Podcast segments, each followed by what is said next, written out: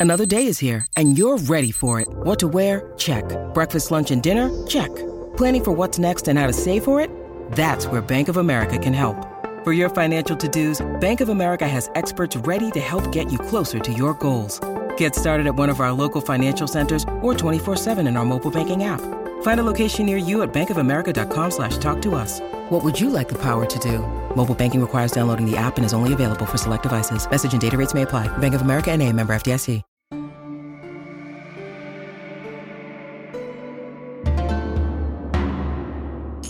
Hello, and welcome to a History of Egypt podcast interview. My guest today is Professor Peter Brand. Peter Brand is Professor of Egyptology at the University of Memphis in Tennessee, in the United States. His specialty is the early Ramessid period, the reigns of Seti I, Ramesses II, and the political and cultural legacies of this important phase. Most notably, his first book, The Monuments of Seti I, examined the reign of this pharaoh from the perspective of his architectural legacy and how that reflects his political, religious, and cultural ideals.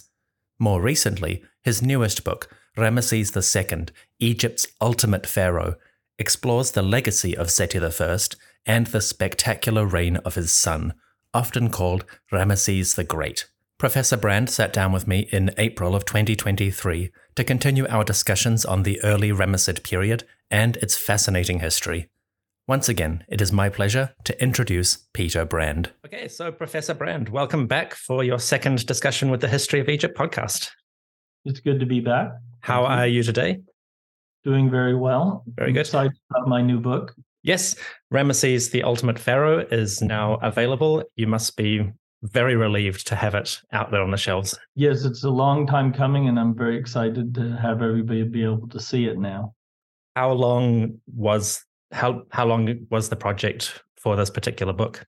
Well, it, it, I've been working on it really for um, uh, ten years, and but the uh, the the original idea goes back uh, more than twenty. Mm. shortly after I finished my a doctoral uh, dissertation on Seti the First and published uh, my first book, which was a very scholarly book on Seti. I had the idea I wanted to do more with Ramses, mm. and I also wanted to, um, uh, you know, I wanted to do a more accessible book that, you know, not just Egyptologists or scholars. And so that was the original idea, and I did a lot of various research projects related to different aspects of the king's reign, the mm. royal family, the foreign relations. So drawing all these threads together over the course of really 20 years, and then writing up this uh, this book. And you know, people ask, "Well, how long did it take you to write it?" And I said, "Well, it took me about two years to write the book, but then it took me another eight to perfect it to where people would want to actually read it." That's excellent. So essentially from from the start of your academic well your postgraduate academic career, you have just been up to your eyeballs in the early Ramesside rulers and their accomplishments. I guess the obvious question would would be, are you sick of them yet? But the more pertinent question would be, if you had to sort of summarize, you know, what what it really attracts you to these figures in terms of just personal interest in research, how would you how would you summarize that that interest? Well, the short answer to "Am I sick of them?" Uh, is no. Mm-hmm. I, I, do find uh, the period and and and these kings, uh, the monuments, to be just endlessly fascinating. Mm-hmm. I guess I do have a kind of personality that when I become interested uh, interested in something, I like to just dive very deeply into it. Mm. Uh, but uh, as I say, I, you know, I was captivated ever since childhood with mm. these grand monuments, uh, you know, the hieroglyphic inscriptions, etc. But uh, I remember uh, when I was a child looking at these old National Geographic magazines that my dad had collected uh, from the 60s about the rescue of the temples of Abu Simbel. Uh, there was also this National Geographic documentary, and this was long before the cable news, uh, cable TV documentaries. It, uh, but it was about uh, Egypt, and it had a theme about Ramses II and the Temple of Seti at Abydos and the epigraphic survey. And I knew that's what I wanted to study, and that's what I, I wanted to uh, do is record the inscriptions and study Ramses and Seti And, and I, I watched this uh, again recently. It was called Egypt Quest for Eternity. And they talked about Abu Simbel and the peace treaty and Seti's Temple of Abydos and the epigraphic survey. And this show, it like predicted my career. Uh, my mentor, Bill Murnane uh, mm-hmm. from, uh, from the University of Memphis, but he was then at the uh, Chicago House it, he he was like a cameo, but everything in that show is like that's what I what I became, and it was it was really quite something. Mm. So, Egypt: Quest for Eternity by National Geographic was the documentary. Yeah, it was from I think the early '80s, mm. and it, it was again it was what inspired me. Hmm. Okay, uh, well, for those interested, uh, the documentary seems to be available on YouTube in its full form. Uh, so, if you're interested in what inspired Dr. Brand in his early early beginnings. That is available on YouTube. So I would like to quickly touch on uh, Bill Murnane. Um, he was obviously a mentor and a very you know close close figure in your life up until his his passing. But William Murnane is also very noteworthy in the Ramessid uh, field for his very important study of Seti I's war reliefs at Karnak and reconstructing some of the political and historical um, events surrounding those we're going to touch on the wars of Seti I a bit later in the interview, but I'd just like to sort of briefly, if you don't mind, uh, reminiscing. You know, how did how how involved were you in those sort of uh, studies and discussions with Bill? You know, what was your relationship with him, and how much did that really put you on this path?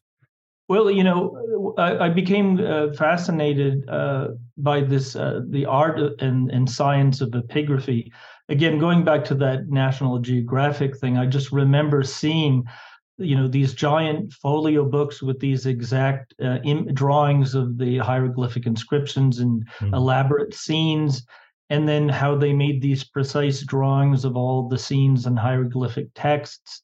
And I knew that's what I wanted. And of course, when I came to the University of Memphis, and Bill Murnane had this project to work in the Great Hypostyle Hall at Karnak it was just like a dream came true and i finally was able to come out with him in the early 90s i think 94 was my first season to work there. It was literally my dream come true. Mm-hmm. and uh, it, it, he also uh, he he trained me in in this this very fine art of how to interpret these inscriptions how to mm-hmm. uh, copy them. And he, he, there's a there's a there's a subtlety to it how to discern very fine details and, and the mm-hmm. subtleties of reading it, it, sometimes it's almost reading between the lines the, uh, these often you see these beautiful inscriptions on a tomb or a temple wall that are very well preserved but all too often the inscriptions are badly damaged and you have to figure out what is in the missing bits mm. uh, and especially in this time period and, and it's very common in the hypostyle hall you know, because the Egyptians wrote their history on the monuments, when they rewrote history, they mm-hmm. rewrote the monuments. Mm-hmm. Or sometimes for other reasons, they altered inscriptions. And you can see the evidence of a second hand as they came back and recarved inscriptions. Mm-hmm. And a major piece of my dissertation work on Seti was his, his, his tendency to actually rework his own inscriptions for various reasons not out of a, a, desire to suppress his own work, but just to sort of uh, re edit his inscriptions. And uh, learning how to do this and how to spot these modifications and then discover the reason for why he was doing it. Mm-hmm. Uh, because there were various reasons why he did this sometimes to his own work, sometimes to the work of other pharaohs. And we're going to be talking about this with his restoration inscriptions. Um, but this, it's almost like forensic work, except mm. instead of studying studying a crime scene or mm. uh, you're studying an ancient monument, but it, it's it's a kind of detective work, I suppose. Mm, absolutely. They, I think there's a there's a saying that every detective has a crime that they were never able to solve is there one that keeps you up at night with its intangibility? Um, I'm, I can not think of a, like a specific example, but yes, there are things that are impossible to know. Mm. Uh, there, it, to me, it's what are missing. Oh, I can, here's here's an example, uh, a couple of examples. One of them that is very unlikely we will ever know, and then another one that it's hiding in plain sight that I would dearly love to know, but I'll probably never see it in my lifetime. Mm. This is the Seti battle scenes. Mm. On the uh, on the north face of the hypostyle hall, arranged on three levels, which we call registers. On the top level of the Seti battle scene, which is mostly gone, on the west side of the battle scenes, we have the, the battle that shows Seti assaulting Kadesh. Mm-hmm. But on the east side, the top register of scenes is completely gone. Mm-hmm. It may have shown some of Seti's campaigns in Canaan and Lebanon. It may have shown one of his wars in Nubia. Who knows what it's shown, but not a single block that can be identified with one of his wars there has survived. They've completely disappeared. And hmm. unless they turn up somewhere, we'll never know what those wars were about. Mm. Um, I don't think that they are likely ever to turn up, mm. and certainly not most of them. So that that is a mystery that is almost certainly never to be solved. Now, on the the uh, the western side, um, the, the way the hypostyle north wall goes, the, the reliefs sort of turn around a corner. Mm-hmm. And there are a couple of scenes that are preserved on the western side that are there. In fact, they're probably perfectly intact and probably still even covered with some of the original paint.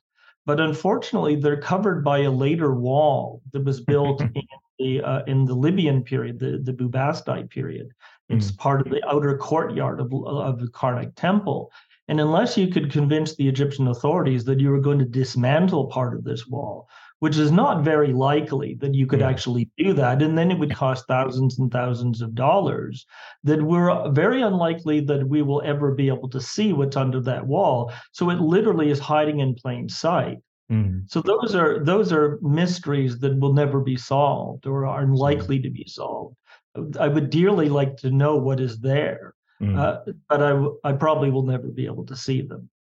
Very good. That's a very, very comprehensive answer. I like that information about the Libyan Libyan period wall. That is, that must be frustrating. Every time you go to Karnak, you just you see that wall and you think, I know you're there. Just let me in. yeah, understandable. Okay, so Seti the First is often renowned as one of the sort of great builder pharaohs, and this begins despite his surprisingly short reign, you know, maybe somewhere between 12 to 14, 15 years, he accomplishes quite significant things in terms of architecture and art. But when he first comes to power, when he inherits authority from Ramesses I, he does begin a small scale project of what you have termed secondary restoration work at various sites uh, throughout Egypt, most notably Karnak and Luxor. So just very just very briefly, what are Seti's, what is a secondary restoration? What does that mean? Yeah. I just, I'm sorry, I have to take issue with one thing. Okay. I, I think that his his reign lasted for more along the lines of about 10 or 11 years but okay. we can, if you want to talk about we can talk about that later sure. his program of restorations now we know that in the aftermath of the Amarna period that beginning with Tutankhamun that when the images of the gods and the names of the gods especially Amen uh, Mut and Khonsu that were defaced on the walls of temples, especially in Thebes, mm. had been you know defaced uh, by Akhenaten uh, at the orders of Akhenaten. The, these post Amarna pharaohs and Seti I had piously restored them. And especially with uh, uh, Seti I, it was quite obvious that he had done a lot of this because he often inscribed in the margins of the uh, scenes that he restored uh, uh, what we call a restoration inscription, which is a brief formulaic text. There with slight variations, basically says a restoration of monuments which Seti I made for his father Amen Re, with various little minor. Uh, the the the phrase that is used in Egyptian is Samawi Menu, which means restoration of monuments. Mm. Uh, and uh, when uh, other kings like Horemheb and Tutankhamun, and in one case Ay, occasionally used these Samawi Menu or restoration labels, um, but Seti used them on a wide scale. And it was so common with SETI that one would imagine, if you took it at face value, that many of these monuments had lain, lain in, in, in a, decrepit state. Uh, with the icons of the gods completely unrestored, mm-hmm. uh, just a mass of chisel marks, uh, you know, as gaping wounds on the facades of the temple for as much as 25 or 30 years from the death of Akhenaten until the, the reign of Seti I. Uh, but already in a couple of instances, uh, other scholars, including Ray Johnson of the Epigraphic Survey and uh, Susan Bickel, uh, who was working, uh, a, a, Swiss scholar was working in the mortuary temple of Amenhotep III, had noticed that there was evidence that occasionally, um, when they looked at some of Seti's restorations, there seemed to be evidence that uh, the images of the gods that had been re, uh, restored by Seti, that the, the there was evidence uh, that they were recarved, that they may have been restored earlier, and then Seti sort of re-restored them by mm-hmm. making minor adjustments to the proportions of the, the restored images of the god and then slapping on uh, a, a, restoration label, uh, one of these Samawi Menu texts, where the earlier kings had never added one. Mm. Uh, and and so this this was interesting. And when I started looking at Seti's uh, restoration inscriptions uh, and looking at these restored icons systematically, then cases of these modified uh, restored icons where all these telltale extra lines and what you see when you look at them is uh, you you look along the the outlines of the figures of the gods and certain things especially along the arms and legs or with the god Amun along the the lines of the tall feathers on his headdress you see these extra double lines mm. where again they haven't completely wholesale changed everything but they've sort of modified the proportions uh, even with Amun's uh, tall plumes sometimes they they adjust the angle of the plumes or make them slightly taller this kind of thing and hmm. they're really just sort of fiddling around with the proportions they're not completely wholesale recarving anything. Hmm. It's almost like he's doing a little bit of modification to justify that, oh yeah, I've I've re-restored them. So now I can justify the fact that I'm now slapping on a restoration label to hmm. say that I've done this restoration. Mm. Um, there, there were a couple of cases where I found this before, um, uh, before uh, uh, SETI. Mm. In, in the sixth pylon at Karnak, there was a case where Horemheb had uh, modified uh, images of the gods that had been restored by Tutankhamun. Mm. And in fact, uh, there was interesting because Tutankhamun had restored these this one image in particular of the god Amun, and he had left a restoration inscription, the same type, Samawi Menu, restoration of monuments made by Tutankhamun, and the image of Amun was uh, was standing next to an image originally of Tutmosis, Thutmose III, and the Thutmose was still in his original condition. Only Amun had been defaced. But but uh, but the, the, when Tut restored the image of Amun, he was kind of small. Mm. Uh, he was sort of shorter than he should have been. And when Horemheb re-restored him, he actually made Amun taller, actually be the right height. Mm. Uh, uh, next to uh, the king. Uh, and then, and you could actually see this because when you looked at the image of the final Amun of Horemheb, you could see the head and shoulders of Tut's Amun embedded in the chest of, of Horemheb's Amun. And then when you looked at the cartouche in Tut's restoration inscription, you could tell that the name of Horemheb had been added later. And and so this kind of thing was a phenomenon. There was also one where the same thing seems to have happened in a case of Ay at, at Luxor Temple, where Ay had re-restored some of Tutankhamun's Amuns hmm. uh, in a gateway at, at Luxor Temple. So it was an original thing that Seti had first done, but Seti sort of took the ball and ran with it and did this on a large scale throughout Karnak, Luxor, and probably other temples. Okay when they did this, when they made these changes, would they have covered the original uh, carving, you know, with plaster and paint? Would they have been invisible once the work was completed? Yes, um, because um, sometimes, it, it, and again, I don't know how much it was, how much plaster was really mm. necessary in some cases, uh, because uh, some of these modifications were so minor, it mm. really was kind of touching up. But I did notice in particular, there was a case on the eighth pylon at Karnak, where, and especially since the images there were carved in sunk relief, And I looked at these uh, these sunk relief images, and of course, because sunk relief has these sort of deep troughs, mm. once you start messing with the uh, the proportions of those, you have to cover the trough of the of the other outline. And there, there was quite a bit. There were places where the the plaster fell away, and you saw these parallel trough lines. Mm. Uh, but there were other places where the plaster was still in, filling in the earlier version.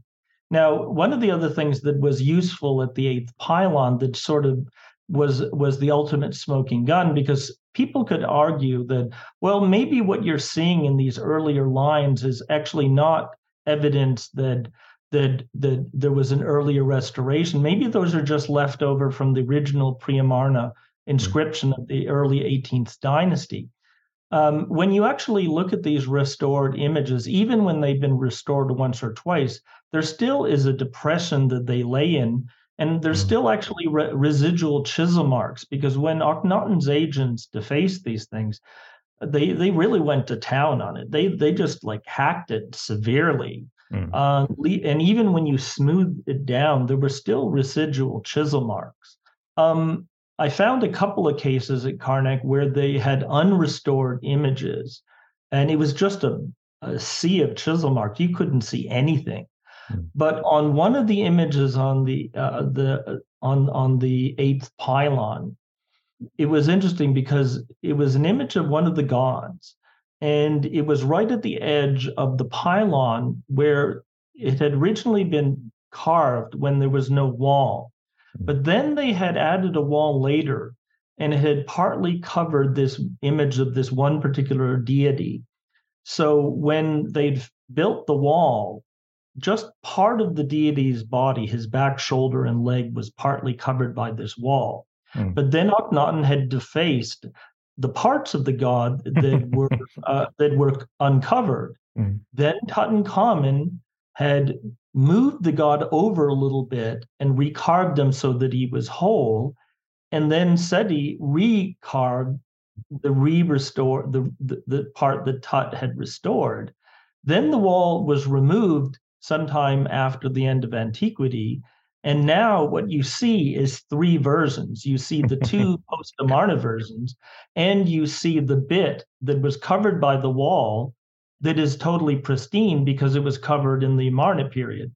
And there are three versions, which proves that these are real, that these secondary restorations are a real thing. And that was wonderful because it, it, it shows that there wasn't a hole in this elaborate theory, that this was a real thing we were seeing. All these tr- double traces were not left over from the, the pre-Amarna originals. These were actual cases of double hmm. restoration. Hmm. We call that the glitch in the matrix effect of ongoing work. So Seti's Seti's secondary restorations, while in some cases minor, ultimately present him as a re-restorer or a renewer of the monuments, despite earlier work by previous kings. And this somewhat ties into one of Ramesses, I mean, sorry, Seti's throne names, which is the Wehem Mesut. He presents himself as a kind of Renaissance man. In your in your estimation of Seti's character, or at least his agenda, is he trying to present himself as a wholly new beginning for the the royal machine, the royal system, or is he is he still very much acting uh, in continuity with what has come before, just making making certain changes? Is he is he presenting himself as kind of a, a reset? No, I think the the Ramesside kings here at the beginning of the 19th dynasty, they're very conscious that this is the beginning of a new era, the, the beginning of a new dynasty. Mm. And the the Ramesside kings, uh, you know, at the beginning of the 19th dynasty, Seti the First, Ramses the Second, are great innovators. On the one hand, uh, just as all Egyptian kings do, they want to look back to tradition. They want mm. to follow in the tradition of the ancestors. At the same time, they want to uh, uh, uh essentially outdo what the ancestors had done. They want to uh, they want to um, exceed everything that uh, the ancestors had done that had only been done previously by the Creator God at the beginning of time. Mm. the the, beginning already with Ramses the First, I think they are very conscious that this is the beginning of a new dynasty. And mm-hmm. just as Ramses the First had sort of modeled his titulary, especially his prenomen, on that of Ahmose, and was conscious that you know that he was the beginning of a new royal line, just as Ahmose had been. Uh, Seti the First using this phrase "wehem mesut," the rebirth, the repeating of birth, which actually had sometimes been used by Horemheb, mm. that they are conscious that this is a new royal line. In some ways, they're making a virtue of necessity of the fact that they have no connection whatsoever with the 18th dynasty and that they are a new royal family and they're making the best of it. Mm. They are still following in tradition, they do make a great effort, as we can see with Seti and, and Ramses II at Abydos, for instance, of promoting the cult of the royal ancestors and claiming all previous kings as nominal ancestors and, and you know sort of spiritual ancestors paying homage to the royal cult. But in terms of their own immediate family with uh, Seti I promoting the cult of Ramses I as his as his predecessor and then Ramses II doing the same with his father and grandfather, that they are a new family, but you know, and their their family ties are going to be promoted. So yes, I do think they are seeing themselves as starting a new era, even as they also look back to great paragons of the past. And and again, we see that with SETI looking back to uh, great models of authority in the 18th dynasty, mm-hmm. such as Amenhotep III and uh, Tutmosis III, you know, the great builder and divine king A3, and then the great warrior pharaoh Tutmosis III.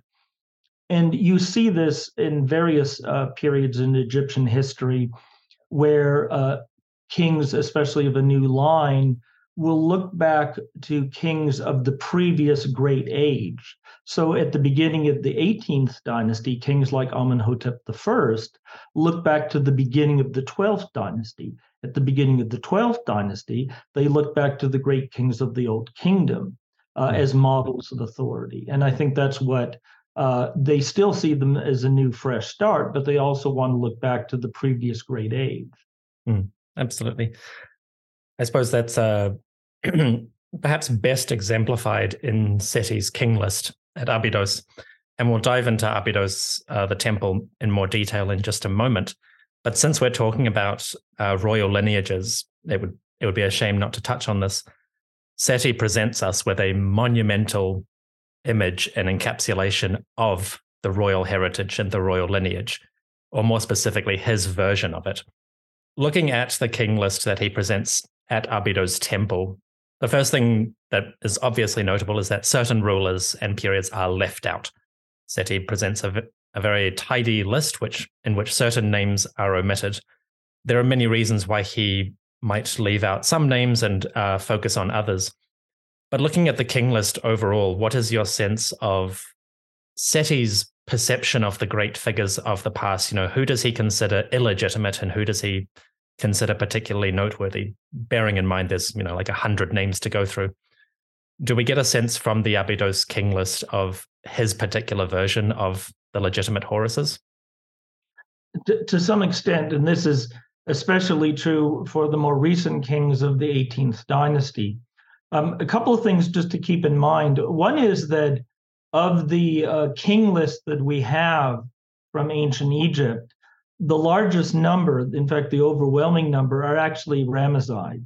Mm. And so, although there is uh, one particular one from Karnak in the time of Tutmosis III, the overwhelming majority of them are actually Ramesside, and especially early 19th dynasty, including the Turin king list that's on papyrus.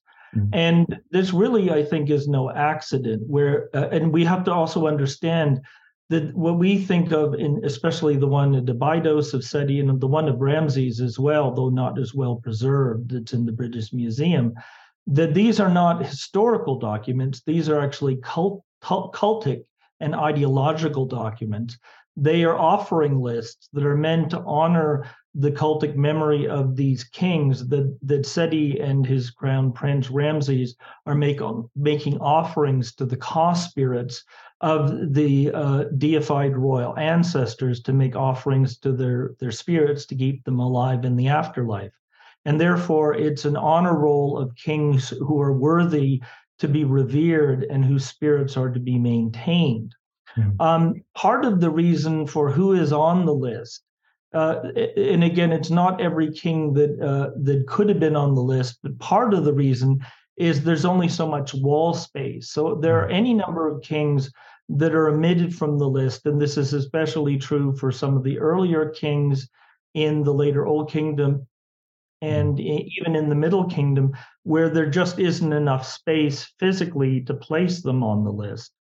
Um, and it's interesting because the format of the list there are three rows it's almost like a it's almost like a, a, a spreadsheet mm-hmm. a grid of three rows but the bottom row of, of boxes actually just repeats the, the name of seti over because it's it's an offering formula and it's the list of the kings and then the bottom row is tells us that they have all received offerings from seti and, and again that just shows us the purpose of this list is is cultic and ideological. It's not historical. Mm. Um, but but in terms of the, the the the cases that are especially conspicuous by their absence are those 18th dynasty pharaohs that are missing, and in particular uh, we have Hatshepsut, who is missing between uh, Tutmosis II and Tutmosis III, and then the post-Amarna pharaohs uh, uh, and the Marna and post-Amarna pharaohs because the list goes from Amenhotep III and then skips right to Horemheb. And these are, you know, these are obviously cases of pharaohs who Seti is considering politically incorrect or ideologically incorrect. Uh, that because Hatshepsut was a female and kingship is, uh, by definition, supposed to be a masculine office, for that reason, she is omitted from the list because she doesn't constitute a legitimate king. Mm. And then, because of the Amarna period, uh, Akhenaten and all of his uh, successors, and again, we can debate about how many and who they were, but all the kings between Akhenaten and Ay are considered illegitimate, and therefore they are deleted from the list. Now, it's interesting because if you go back into earlier periods, well, there might have been some earlier kings that might have been at some point considered uh, illegitimate in earlier phases. Uh, some of them are not admitted. Mm. In the sixth dynasty, I believe a king named Userkare, who was the successor of Teti, but who seems to have actually overthrown and maybe even was responsible for the assassination of Teti, and who usurped the throne um, from Pepi I, um, is actually on the list. Hmm. And there's some other perfectly legitimate uh, kings of the first intermediate period and and the, the later Middle Kingdom who are admitted simply because there's not enough room in terms of wall space. But hmm. and so I would say that the clearest cases of omission for ideological reasons are in the 18th dynasty names, whereas before that, the names that are emitted seem mainly have to do with uh, emission based on lack of wall space. Mm, Although uh, it's also true that the Hyksos things are not on the list now that I think of it, and that almost mm. certainly is also uh, for ideological reasons. Mm, certainly. So we have a sense of Seti I and uh, Ramesses I building on the legacy of what came before, trying to outdo their predecessors, but also acknowledging and, to some respect, leaning into the fact that they are a new lineage, a new household that has taken authority. So, one of the classic ways that a pharaoh might establish or promote their legitimacy is through monument building. And Seti I, in his 10 plus years of reign, we'll say, manages to achieve some really significant monuments. The first one I'd like to touch on is the hypostyle hall at Karnak because you have worked there for uh, many years now, and and and recently you've been leading the uh, examination and survey of that particular monument. The first thing I'd like to touch on because in the public discourse it's sometimes still an issue of controversy, but you have seemed to have rather settled it in your own analysis. Who definitively started the hypostyle hall, and what is the evidence for that? Well, the, there are, are, some, and it's been long suggested that the central colonnade, the great um, open uh, blossom papyrus capital columns of the central so-called nave, uh, that resemble uh, superficially the the central colonnade of the uh, of Luxor Temple that you see that was built at the end of the reign of Amenhotep III and decorated by Tutankhamun and Ay, has led some to argue that perhaps the, the central colonnade of the Hypostyle Hall at Karnak was built in the 18th dynasty. Uh, and it's it's a theory that keeps coming up, and hmm. really the only uh, evidence for this is, oh, this colonnade at Karnak kind of looks like the one at Luxor Temple. Maybe Amenhotep III, you know, built it. Mm. And variations on this theory have been put forward when there have been suggestions, well, maybe it couldn't have been Amenhotep III, so maybe it was Horemheb. And there's really not been any convincing evidence offered or even rebuttals to various evidence that myself and a few others have put forward for hmm. why it can't be 18th dynasty, other hmm. than yeah, but it still looks like it, so maybe hmm. it is, or I think it has to be. Some of this is, I think, kind of uh, a kind a kind of 18th dynasty fanboyism.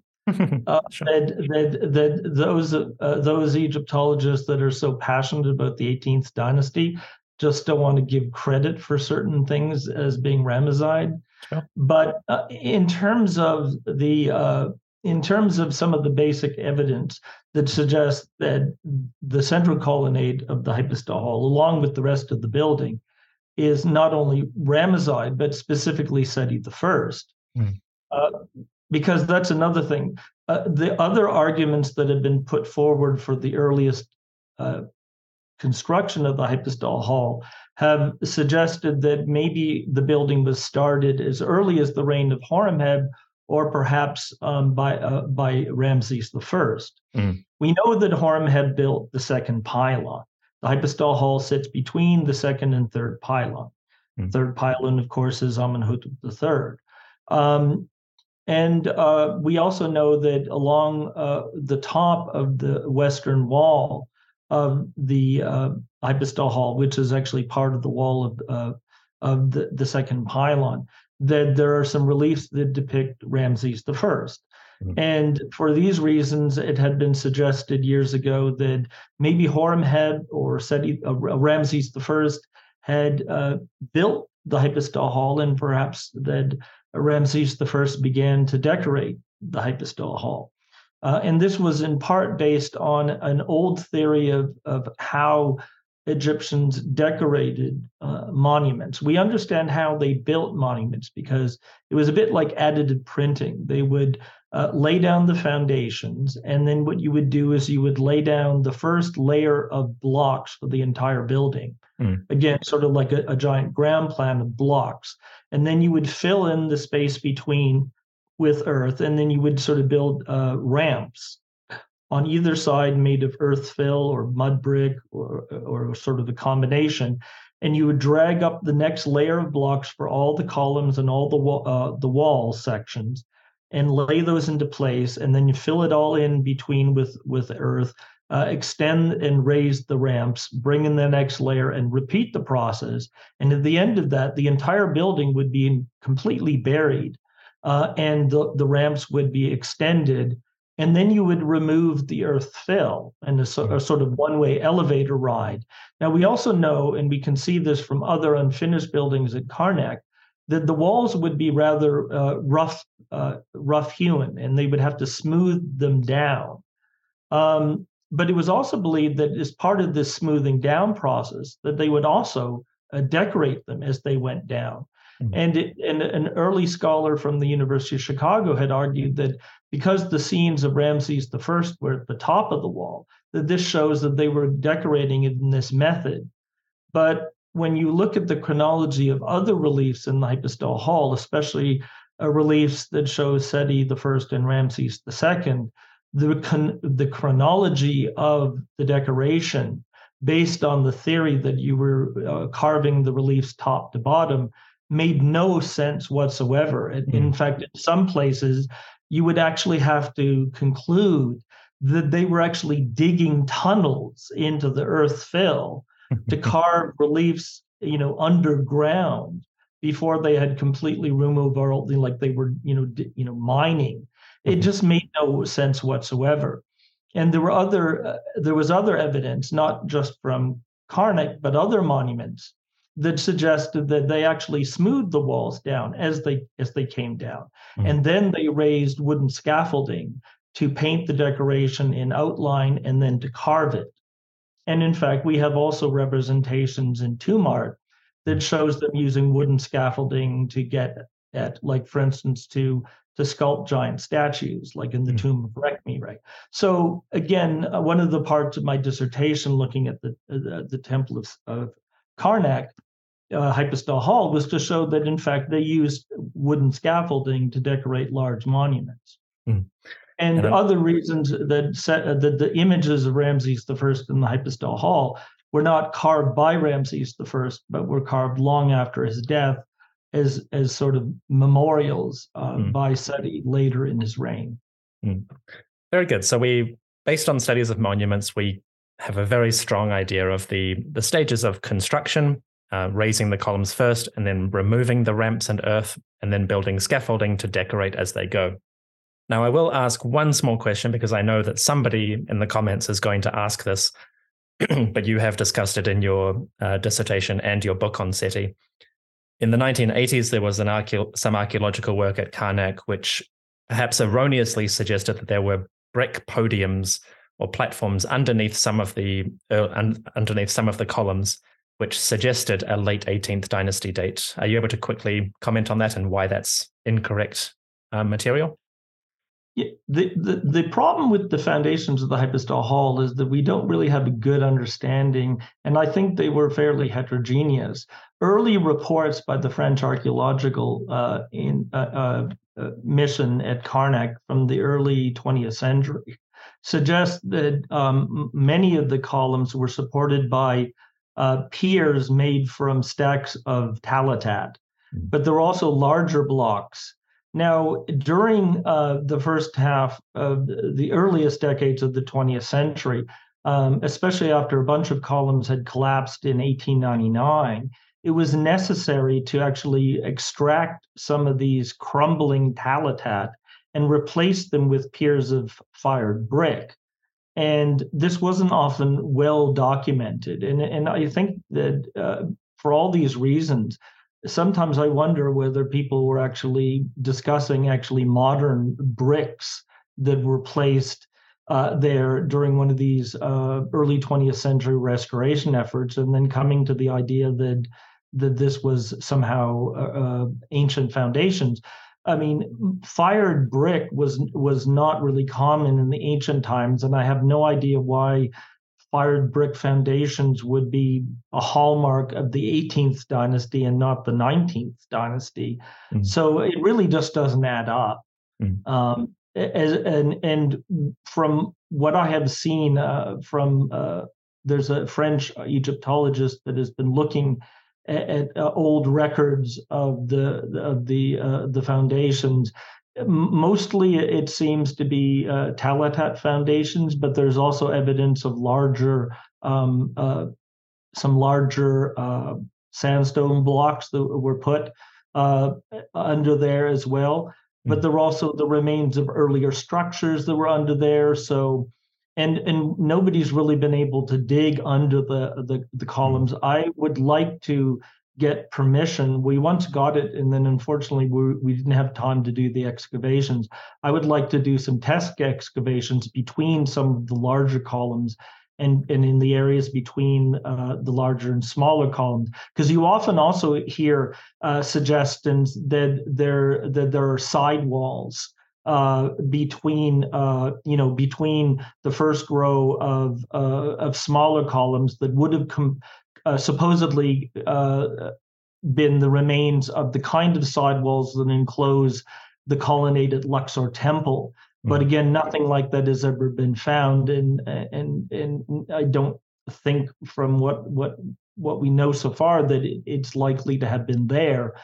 Plus, if it had been there and the process of dismantling it uh, and somehow building the hypostyle halls, uh, smaller columns, and there would have been it, it would have been a very unlikely process, and uh, it, it, would have left its mark also on the um, the the, uh, the second pylon of Horemheb. So this this old theory of the of the 18th dynasty lost colonnade of Amenhotep III for archaeological reasons, for architectural reasons, to say nothing also of the epigraphic reasons, because there's nothing on the big columns that is a single trace that can correspond to any decoration before the reign of uh, Ramses the uh, second, and, and on the top of the columns, the blocks of Seti the first. There's no 18th dynasty inscriptions or even trace of inscriptions whatsoever the other thing, one last thing about the architecture is the height of the blocks on the big columns, the small columns, and the walls are of the identical height, which is what you would expect if all of them were being laid at the same time so that you could build them in this in this manner whereas if you had built you know the colonnade first and then add, added the smaller columns and the walls at a later time then they wouldn't necessarily be of the same height. Mm. But in fact, they are of the same height because, of course, they were all built at the same time. very good. I like that. Very succinct, very succinct summary and argument. so, I guess, I guess a very simple but perhaps um, meaningful question is: What is the significance of the hypostyle halls significantly? Why would SETI add this particular thing to to Karnak? What does it symbolize? What is the meaning of that monument?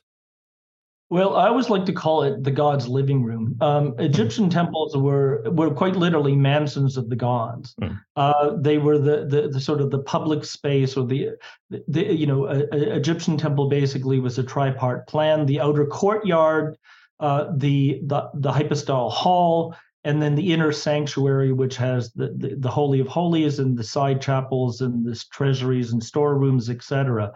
And it, it, one of the one one of the the some of the dedicatory inscriptions that describe the function and purpose of the hypostyle hall, it's it's described variously as a festival hall. Mm-hmm. It's sort of the venue for for the uh, the festival processions when the God's sacred uh, bark, its uh, various icons were were transported. It's also a place where, when uh, the sacred bark was carried from the sanctuary to go out during festival processions, it could also rest within the hypostyle hall and receive offerings. Um, it was also called a mansion of millions of years, which is a very particular type of royal cult temple mm. in which uh, the the the king as a an avatar um, a, of, of a, a, the the divine king was worshipped as an avatar not only of his own divinity but often as a uh, as an aspect of one or more different gods and so the the deified Seti the first and perhaps also the deified Seti the first as an avatar of Amun Re himself uh, was was worshipped here mm. and later, of course, Ramses II. And you see in the uh, the uh, the wall uh, inscriptions uh, and images, we see the cult of the deified Seti I. In the north, it's very much about Seti's kingship, and in the south, uh, in Ramses' uh, images, we see a lot about Ramses worshiping his deified father and sometimes his deified self. Um, and th- there's also an interesting link between uh, the, the hypostyle hall uh, and the royal cult temple of Seti I at, at, at Gourna on the West Bank. I, don't like this term mortuary temple that's often used for these cult temples of kings on the West Bank. Uh, they they functioned during the king's lifetime, and the, the, the Egyptians had a name for them. They called them mansions of millions of years. Mm-hmm. If you want to give them a modern name, let's call them uh, royal cult temples. They were for the cult of the king, and the, in the in, in Thebes, they were the cult of the king as an avatar of, of Amun Re. The name, the official name of the hypostyle hall is the the the divine mansion called uh, Seti the First is beneficial uh, for uh, uh, you know in uh, the estate of Amun. Mm. And the Gorna temple is called uh, uh, the, the, divine uh, mansion uh, called Seti the First is uh, beneficial in the estate of Amun on the west bank of Thebes. Hmm. They, so they're actually parallel foundations, which are dedicated both to Amun and to the cult of Seti I as an avatar of Amun. And and as I say, they're linked together. Hmm.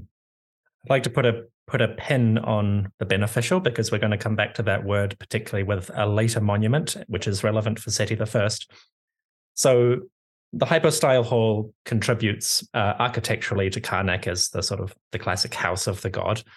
Why is it papyrus columns? Why is it shaped like that? Yeah, the, the very often these um, types of, uh, of pillared halls, which um, which we call hypostyle, uh, they, they, were the, the, the the Egyptians called them wajit, Hmm. which basically means uh, papyrus halls from the from this term that refers to papyrus columns, wajit. And there, there actually are a couple of wajits uh, from the 18th dynasty in the in the rear areas of Karnak Temple between the fourth, fifth, and sixth pylons. Uh, and there, traditionally, the the columns are made in the shape of papyrus. Now, the earlier ones, they usually have these sort of papyrus cluster columns that are like, because uh, uh we th- you might imagine that a papyrus, uh, the stem of a papyrus is actually round, but in fact, it's actually sort of a triangular shape. Mm-hmm. And the earlier papyrus columns were actually um, sort of uh, were actually bundle shape, like you took bundles of these uh, these together. Under Seti the First, he began to make these the, the smaller columns, which are closed bud. Uh, he he transformed these bundle uh, papyrus columns that that had these corrugated uh, these corrugated edges.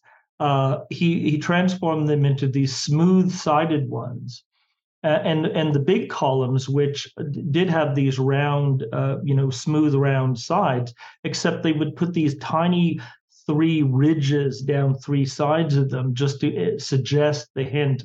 But these left spaces for more decoration to be carved, inscriptions and scenes. The big ones to show that the papyrus bloom had opened and they were in the center and the closed bud ones uh, you know but what it represented a big clump of papyrus now a, a, temple again also was a model of the universe at the dawn of creation. The, the as you as you entered the temple and you went towards the holy of the holies the ground level would rise up. And in fact the, the the the, the roof level would come down. So when you came into the sanctuary you were in the highest point and the roof was low because you were going back to the beginning of time on the hmm. mound of creation that had just arose from the waters of Nun, the, the primordial ocean at the beginning of time. So the hypostyle hall was the clump of papyrus that grew on the first mound uh, at the uh, uh, you know the, the creator god had created at the beginning of the universe and, hmm. and so it was it was it, that's what it was essentially it was part of this larger model of the creation of the universe hmm. uh, symbolic so essentially you might say that the the hypostyle hall is in stone what the Esheru lake around the Temple of Mut is in actual plants. Yes, to some extent, and so it really has on a, it functions on multiple symbolic as well as functional levels. Mm. You know, it's part of this larger temple. It has various symbolic meanings, and it also serves multiple purposes. Mm. So the the hypostyle hall was roofed, so most of the time it was dark except for the clerestory windows in the central axis that brings that brings to mind the monumental entrance to the complex of the step pyramid at Saqqara, which has uh, the, the bundle papyrus in stone. In that sort of dark space, it would feel very much like you were entering an enormous forest of sorts, wouldn't it? Yeah. Hmm. One of the things I'm I'm hoping to do a project on hmm. is to actually to to build a, a 3D model of the building and try to replicate the light environment because uh, the roof structure is only partly preserved. Uh, we the, on top of the columns was a massive roof system that consisted of these uh, ceiling beams that are called architraves. And uh, in the south wing, they're mostly preserved. In the north wing, most of them had fallen, although they have these sort of a modern uh, sort of concrete and steel maquettes mm. uh, that crisscross. Um, they, on top of these uh, these architrave beams, they laid uh, uh, thinner slabs of stone which roofed over the ceiling slabs. Unfortunately, these were thinner, and most all of them have fallen away. Although other temples, uh, some of them survived at contemporary temples like Khonsu Temple or the or parts of the Ramesseum or in in Medinet Habu, uh, and of course in some later temples like Edfu and Dendara, most all of them are still preserved. Mm. But we also know from uh, from these temples that uh, that they also had these light shafts that were in the ceilings, and so in addition to the clerestory roof with these grated big window grills, as well as the the doorways that when they were open would have emitted light. There would have been a system of these light shafts, and what we would dearly love to reconstruct and it's uh, is what what this might have been like and if we could recreate this in sort of a 3d environment maybe using one of these game engines and mm. and, and also because the walls would have been coated with brilliant white plaster and the and the scenes would have been decorated with with colored relief that would have been just as brilliant as the tomb of Nefertari or the tomb of Seti I uh, what that would have been like because it may be that it created a kind of ambient light that was a lot if not you know brilliantly bright but a lot less gloomy than we might otherwise suspect. Okay. Uh, but then the space too it, it would have been interesting because on the one hand you would have been in this forest mm. but even today when you you go there in in certain directions you can look and you can see off in certain angles halfway across the hall. But other directions you look and you're sort of surrounded by mm-hmm. these massive stone columns. So there's a sense of being closed in, but also a sense of seeing wide vistas. It's it's sort of a paradox mm-hmm. of enclosure and of uh, of wide vistas in the same space. Mm. It's surprisingly claustrophobic in some corners, isn't it? Yeah, but uh, but as I say, that's true. But then there are other places where there are large spaces that mm. are that are open. Mm. So it's it's a unique space in that sense. In the digital reconstruction, um, yeah, that's that sounds like a project for Unreal Engine Five. I was I was just curious whether you saw the Malkata reconstruction that was put up that was finalized recently by Franck Monnier, I think, which is you know you can finally do a little digital walkthrough of the Malkata Palace. Did you see that? I, I may have just seen a couple of stills of it. I'd like mm. to look at that. I, I know also the Giza project has done some wonderful work. Mm. So I'm looking um, into people that can do this kind of thing with the Hypostyle Hall. It went out on the um, Egyptology Electronic Forum mailing list. Was uh, Franck Monnier's reconstruction of Malkata. It's got a website. It's you know you literally click to go through the building. Um, yes, but that sounds like digital a digital reconstruction is certainly a new or not a new, but a a very exciting avenue for monumental study. One thing I will ask, and it might be slightly controversial depending on one's perspective. The Egyptian government is putting a lot of resources into repairing and restoring certain monuments. In some cases, it's very simple cleaning and um, conserving images, like in the Hypostyle Hall and at Medinet Habu. I'm curious, what is your perspective on a hypothetical proposal to say build a wooden roof over the Hypostyle Hall so that it re- so that one can restore the original appearance in some capacity? Is that something that you think is uh, acceptable or should be done, or not? I had not actually heard anything about this, to be honest with you. Oh no, this I, is just a this is just a hypo, hypothesis. I don't, I don't know. I don't think that's the kind of thing you would want to do. Mm. Uh, is actually do that kind of intervention.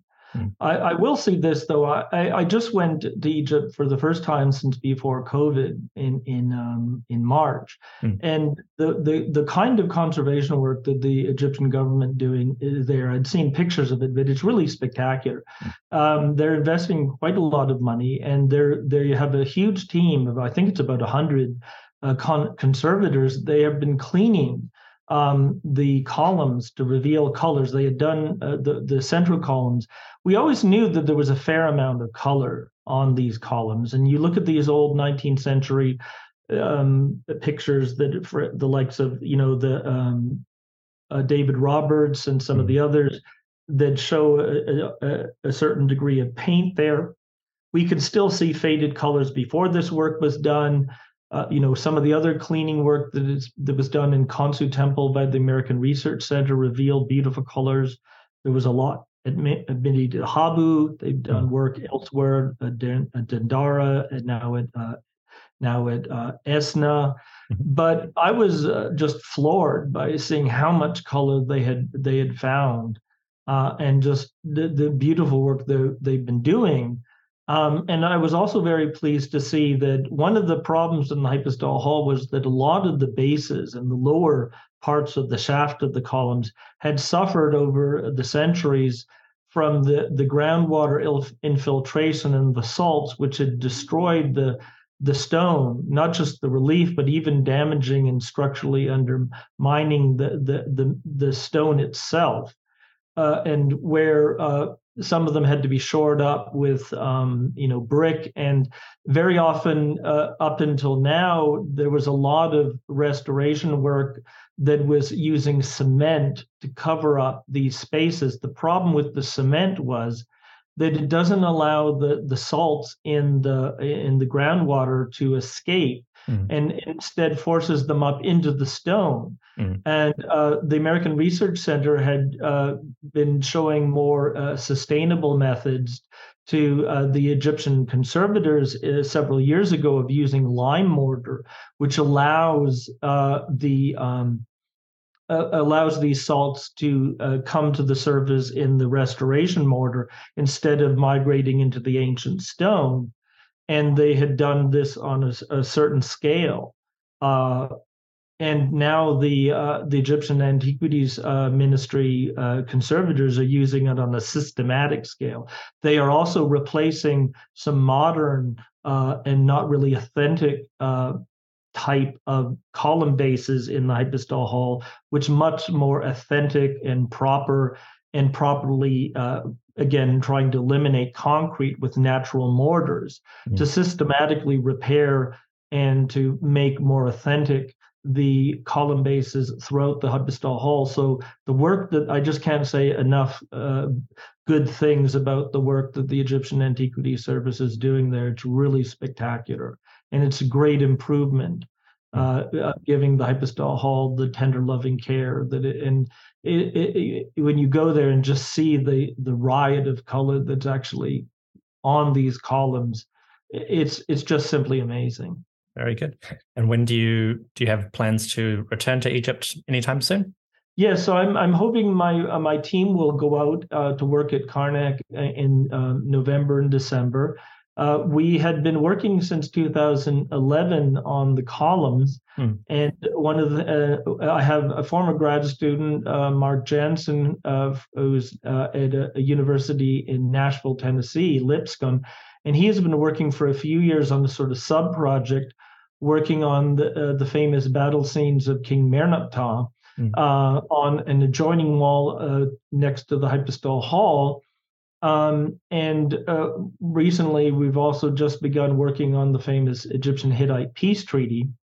But one of the things that I'd left on the back burner for many years that I want to get back to is on the Ramses II battle scenes on the south wall of the hypostyle hall uh, to to resume work on finalizing our uh, our re- record of those to get back to work on the Hittite peace treaty, and also there is a large uh, section of wall that has a um, an edition of the the famous poem mm. text of the Battle of Kadesh on the southeast corner of the hypostyle hall that I would also like to make a facsimile, you know, a definitive publication of that. Mm-hmm. And so that's what I'm hoping to get uh, get to work on. It's going to be several seasons of work to do all of that, mm-hmm. but that's what we're hoping to uh, to resume work on um, this uh, this winter.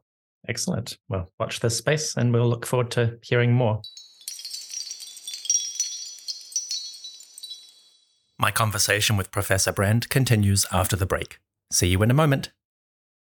When you need mealtime inspiration, it's worth shopping Kroger, where you'll find over 30,000 mouthwatering choices that excite your inner foodie. And no matter what tasty choice you make, you'll enjoy our everyday low prices, plus extra ways to save, like digital coupons worth over $600 each week. You can also save up to $1 off per gallon at the pump with fuel points. More savings and more inspiring flavors make shopping Kroger worth it every time. Kroger, fresh for everyone. Fuel restrictions apply.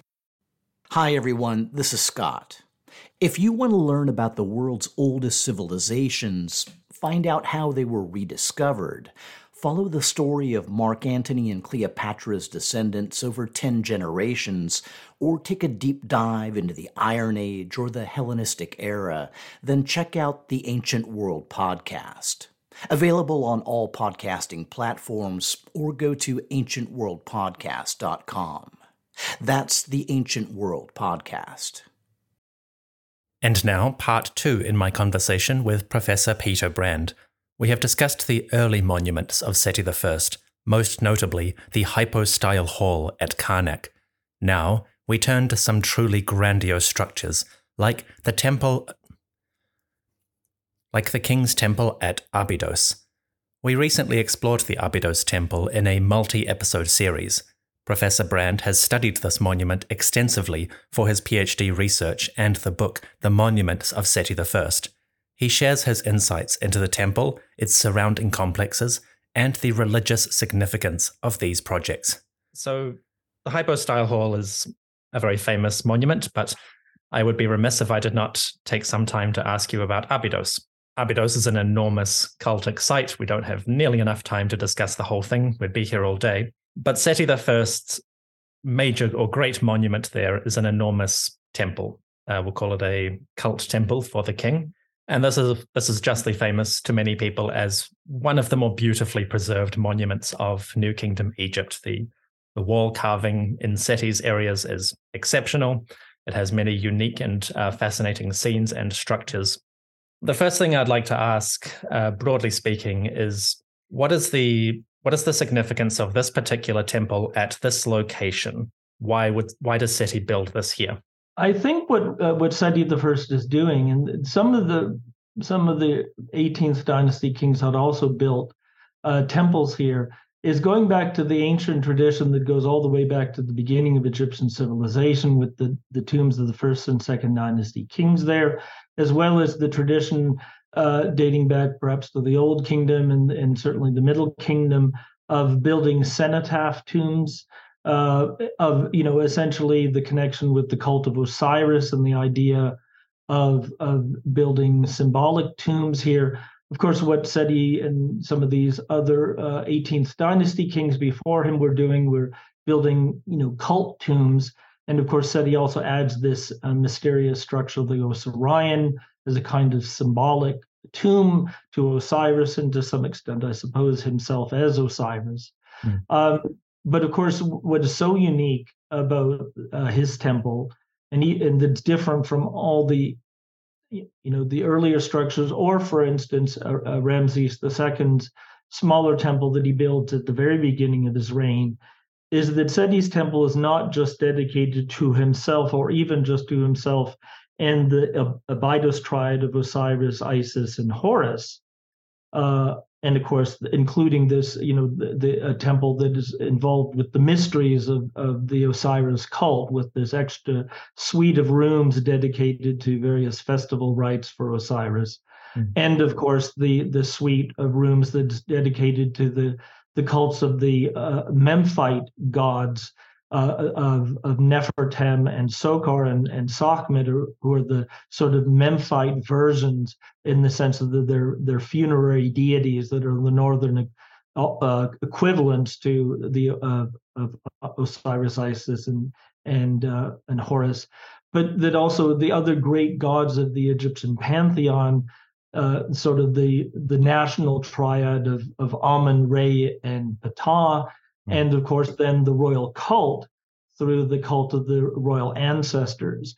That it's kind of almost like a, a national shrine, and it has this unique um, unique structure with these seven chapels dedicated to the Abydos chapel, you know, the great triad of Amun, Re, and Ptah, and then of course the chapel, uh, the royal chapel to the deified Seti, and mm. this unique uh, architectural design with this L-shaped extension with the the cult of the royal ancestors and and you know the the the the Nefertem and Sokar uh, suite, all this, everything about this temple is unique, unusual, and of course exquisite in terms of the quality of the decoration.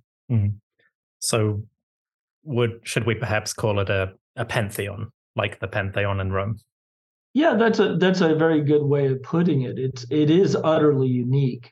Mm. One of the other things that I mean, it isn't just the, the unusual design of the temple and the the just the incredibly beautiful reliefs, but also it's it almost reminds me of some of these Greco-Roman temples in just how exotic the iconography is. Mm. Uh, you never, until the Greco-Roman period, you never see so much unusual and exotic iconography mm. in an Egyptian. What do you mean temple. by what do you mean by that specifically in terms of the the subject matter oh, or the style or just yeah the subject matter and just sort of the wild and wonderful imagery that hmm. you see in the in the temple in the temple reliefs uh, think about some of the imagery you see and it's actually in the nefertem uh, and sokar uh, suite but where you see these two uh, versions of the resurrection of osiris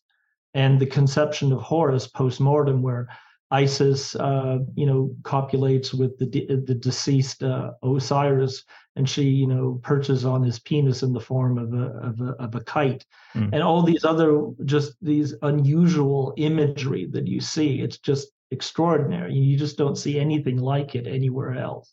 Mm. Why do you think he? Why do you think that survives so specifically at Abydos and not at other temples? Is it due to the the design and function of the temple, or is it an accident of preservation? One suggestion uh, that, that, a colleague of mine from uh, New Zealand had, uh, Tony Spalinger, is that that if not the high priest of of uh, Abydos, a man, uh, I think it's uh, what's his name? There was a high priest at this time, Ramses. Uh, I'm sorry, his name is escaping me, but mm. I talk about it in my in my book but he was promoted uh, by Ramses II to be high priest of uh, of uh, Amun. Mm-hmm. But this, the, either this man or somebody on his staff uh, was just a brilliant uh, uh, priest who may have been responsible for. with his great imagination for some of the design of the temple and its imagery, because it just seemed to be somebody or some group of people with great imagination who came up with this uh, iconography and perhaps also with the uh, the imagination to come up with this temple design. It's mm-hmm. just very imaginative, and one mm-hmm. just expects that whether it was one lone genius or a group of them, it just somebody with great brain power was was really indulging themselves in in building this temple and designing its its decoration. Hmm. So, touching on the architecture, the the Abydos temple does appear to have a somewhat unique shape with its kind of L L shaped configuration. A sort of an extension moves to the south, where you have the the king list, the corridor of the bulls, and the bark shrine for Ptah, I think it is. Uh, why why is that extension there and not at other temples, or is it at other temples? We just don't identify them. No, it it is a unique feature, and again, because it's unique, uh, to try to explain why it's it's. Mm.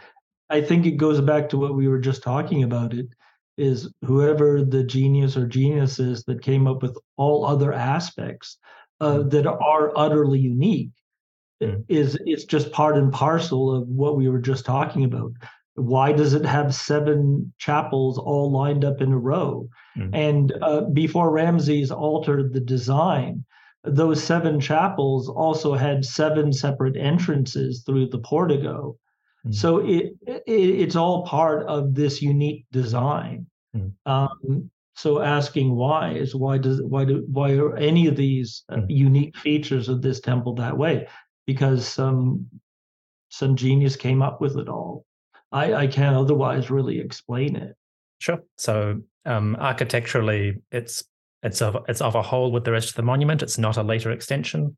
No, no, I know this is clearly all part of it, and it wasn't. I mean, the, the building was uh, by the end of Seti's reign, it was not incompletely decorated. Mm. But I know I think this uh, the structure was basically complete in terms of uh, its architecture by the end of Seti's reign. And in fact, we also know because of the way the temple was decorated. Um, and Seti, using this exquisite bas relief style, perhaps realized that uh, it would take some time to complete all these exquisite carvings they used uh, we know we know that traditionally the way you laid out decoration is you would make these quick drafts in red and then you do the fine outlines in black. And i'm sure if you talked about horemheb's tomb when the early podcast you you can see that. But at, at Seti's temple at Abydos, there was another stage after these black and white outlines, black and red outlines, was the then in a simplified palette scheme of white and red and uh, and yellow to then sort of simply paint the uh, the the images sometimes in fairly amount of detail before they were carved mm-hmm. and some of these painted drafts still exist and these uh, uh, are go into this section of the temple some of them partly carved by ramses ii and but they were they were laid out in paint by seti i which mm-hmm. indicates that seti had not just uh, painted them and obviously had built those parts of the temple too. And again, there's no reason to believe that this isn't part of the integral design. This wasn't just an add on, this was part of the original design of the temple. And when you see the way the even the mud brick structures there, the the system of uh, of uh, these uh, you know these storage rooms and the miniature palace that fit quite nicely into this uh, uh, you know, in between the the main uh, part of the temple and the L-shaped extension, so that the overall structure fits in a nice, nice rectangular design. That mm. that it's all part of a whole. Mm. Very good. it's very thorough. Thank you. So again, I know I'm going to get comments or questions about this, so I have to touch on it. So as part of the um, we'll call it the Pantheon complex of Abydos, SETI also adds this not unique, but certainly unusual monument at the back, which is often called the Osirion. The first thing to ask about it is do you view the, the Osirion as a tomb for a symbolic tomb for Seti as Osiris himself, you know, Seti as deified as Osiris, or is it more for Osiris individually, where even if there's if there's a distinction at all? Yeah, I, I don't think that it's likely to have a distinction. I suspect that it's sort of a bit of both. Mm-hmm. Uh, because again, I, I, think if you look in the Seti temple, um, you can see areas where the, the, the Seti's identity merges with Osiris. So, for instance, if you look in the seven chapels, obviously you have the you know the, the chapel of Seti, and then of course you have the chapel of Osiris, which is just sort of almost like a dummy chapel because the back of it leads into the Osiris suite. Mm-hmm. And what's interesting there is you have in there these three chapels, mm-hmm. one of which is the you know a chapel of Isis and a chapel of Horus. Mm-hmm. But then there is also a chapel which is nominally, presumably, the chapel of Osiris. Mm. But in that chapel is actually images of the deified Seti the First in the hmm. guise of Osiris. Hmm. Well, mostly in the guise of Osiris. Sometimes he's just the deified uh, Seti, hmm. and other times he's clear, clearly the deified Seti in the guise of Osiris. And in one case, he's actually the deified Seti uh, who is a composite of Osiris and Amun. Mm. Interesting. So mm. when I think of when I think of uh, the Osirion, to me, uh, it's not really a choice. Is it Seti or is mm. it Osiris? I, to me, it seems likely to be both. Mm-hmm. Out of curiosity, you know, why does well, the why is always difficult with these these sort of questions, but we have we have an example of that monument from Senuseret III of the Middle Kingdom, and then Ahmose I, also at uh, South Abydos. And then, broadly speaking, there seems to be a relative gap during the 18th dynasty of these types of monuments before Seti revives the practice.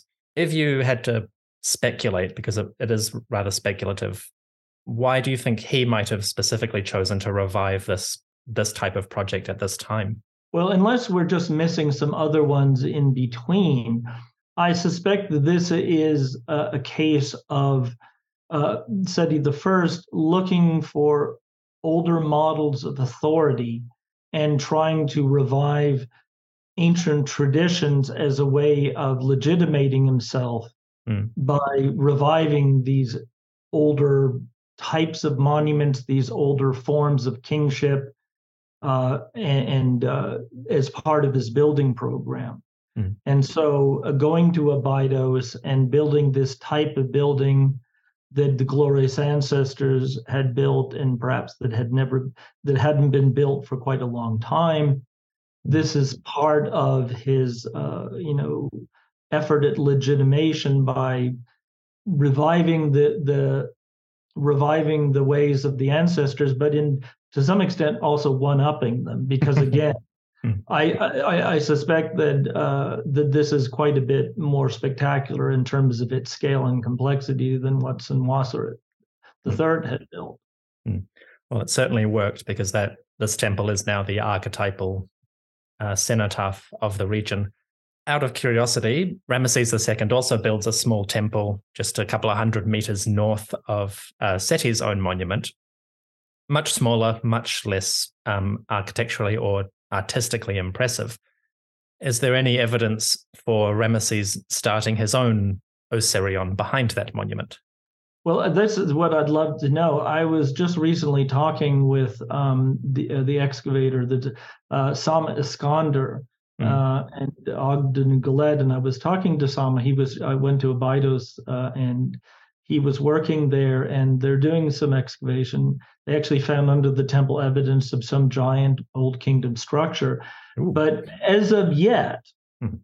he doesn't he hasn't found any evidence of a Ramesside, you know, Osirion there. Hmm. It doesn't mean that there isn't one, but so far he has not found anything yet, although I got the impression he doesn't seem very optimistic that there is one. So maybe, but nothing yet. So one can only hope. But even if there isn't one, that in itself is obviously instructive and educational. The the overall structure, as you say, doesn't distinguish formally or even conceptually between Seti and Osiris. They become largely the same figure. But this does this does bring me to a topic that you discuss in the new Ramesses II book, which is this growing trend. Seti doesn't invent it, but he certainly um, promotes it of deifying a king within his lifetime. And the last time we saw something like that definitively happening is with Amunhotep III and Akhenaten. Again, is this part of Seti's harkening back to older models of legitimation and attempts to increase his own legitimacy? Or based on your understanding of the process as it develops, is this a new, not a new phenomenon, but a new way of doing things for the pharaohs? Does this become common practice? Well, this is actually something I'm I'm increasingly interested in looking at. I, I, I had already looked at the cult of the deified Seti the first in my dissertation. I'm going to be speaking at the British Museum um, for a conference on Ramesside art in July, mm-hmm. and uh, looking at the at the evolution of the the iconography and the ideology of divine kingship during the early 19th dynasty. With Ramses I, of course, he rules for such a short time. If we look at imagery of the king as a divine figure, as a cult icon, with uh, with Seti First, we see images of the deified Ramses First, where he basically looks like a king, um, you know, being worshipped by his uh, by his son Seti after his death. Or there's a few images where he's shown as Osiris, mm. uh, and the the markers of his divinity that you basically see is he's holding an Ankh sign, and sometimes you know he he sits with the crook a scepter folded across his chest while he holds an Ankh sign. Otherwise, he's indistinguishable from, you know, if you will, a regular king. Mm. Uh, with Seti the First, we also see this iconography when um, Ramses II worships his deified father and his grandfather after their deaths at places like the Gorna Temple. Um, but we also see with uh, Seti I increasingly images of the, the, the deified king that are created during his lifetime. Uh, we we saw, like I was talking about, uh, with uh, the the chapels of the deified king at Abydos, mm. both the the one of the seven chapels, but also this inner Osiris chapel where Osiris is substituted for the deified king, including uh, Seti as a stand-in for Osiris, or even Seti as a composite deity that blends Osiris and uh, uh, Amun's iconography. But here again, when you look at the uh, the uh, name of this deity, it is the names of Seti written in cartouches. But there's also something that begins with Seti, is when you see the name of the deified Seti uh, written without a cartouche. There is an image also in the Osiris suite that shows Seti worshiping two gods. One of them is, is Osiris, and behind him is a god dressed like a king with the white crown. Mm. But instead of having a cartouche, there are three hieroglyphs that spell out uh, Seti's prenomen, Menmaatre, the great god uh, written without a cartouche. And writing um, a king's name without a cartouche is one way of conveying that he's a de- deified king, that he is actually a god. And of course, the epithet great god, like mm-hmm. other gods, is is further laying stress on his divinity.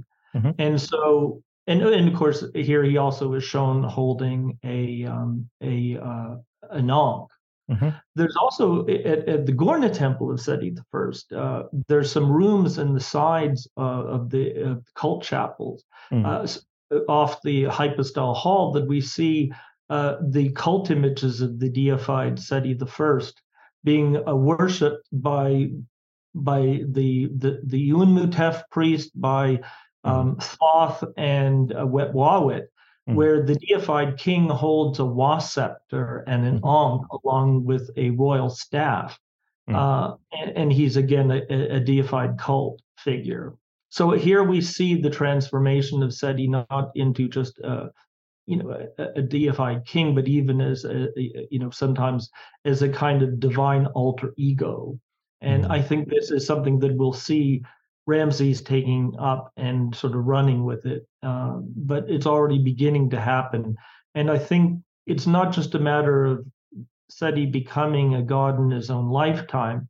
Mm. It's just it's that the, the the the the king's divine identity is related to, but actually can be partly separate from his human identity the, mm. the king could almost have multiple identities and his divine identity is related to but actually can also partly be separated from mm. his human identity interesting so you mentioned the uh, you mentioned the Iunmutef priest which uh, Escher has identified as one of the common titles that the sons of Ramesses II take up during his long, long reign. In the Kurna temple, is there any evidence that this Iunmutef priest is Ramesses, or is it just a just an official? Well, the, the priest is traditionally it's it's the idea that when a, a, a man dies, that his son then uh, conducts the funeral rites, and of course also su- supports his widowed mother, and, and the Iunmutef means pillar of his uh, mother. Mm. Um, there is a in the cult of the deified king, there is a, a priest who's called the Iunmutef priest, who is the nominal uh, priest of the deified cult. But a, a kind of generic Iunmutef priest can act mm-hmm. in, in imagery as uh, is, is a sort of a generic stand-in figure. And so in imagery associated with the divine cult, we can see a Iunmutef priest who's not a real person. And it's sometimes not even clear whether he's almost supposed to be a, a deity or a demigod himself. Mm. But we also see as a stand-in for the officiant who's who's conducting the ritual for the deified king, alongside the Iunmutef priest, are two deities. Uh, one of them is Thoth, uh, and the other one is the god Wepwawet, who's mm-hmm. this uh, this uh, a new uh, fe- uh, jackal-headed deity, sometimes thought to be associated with Anubis. You know, Wepwawet is the opener of the paths, the opener of the ways, the sort this guide of the dead who leads them into the underworld. Um, and sometimes also Horus. There's a scene from the hypostyle of, of, of Abydos that shows all three of them actually conducting rites for the deified Seti I, who is called Menmaatre, the great god, but the iconography of Seti's figure looks like he's uh, uh, the incarnation of Osiris.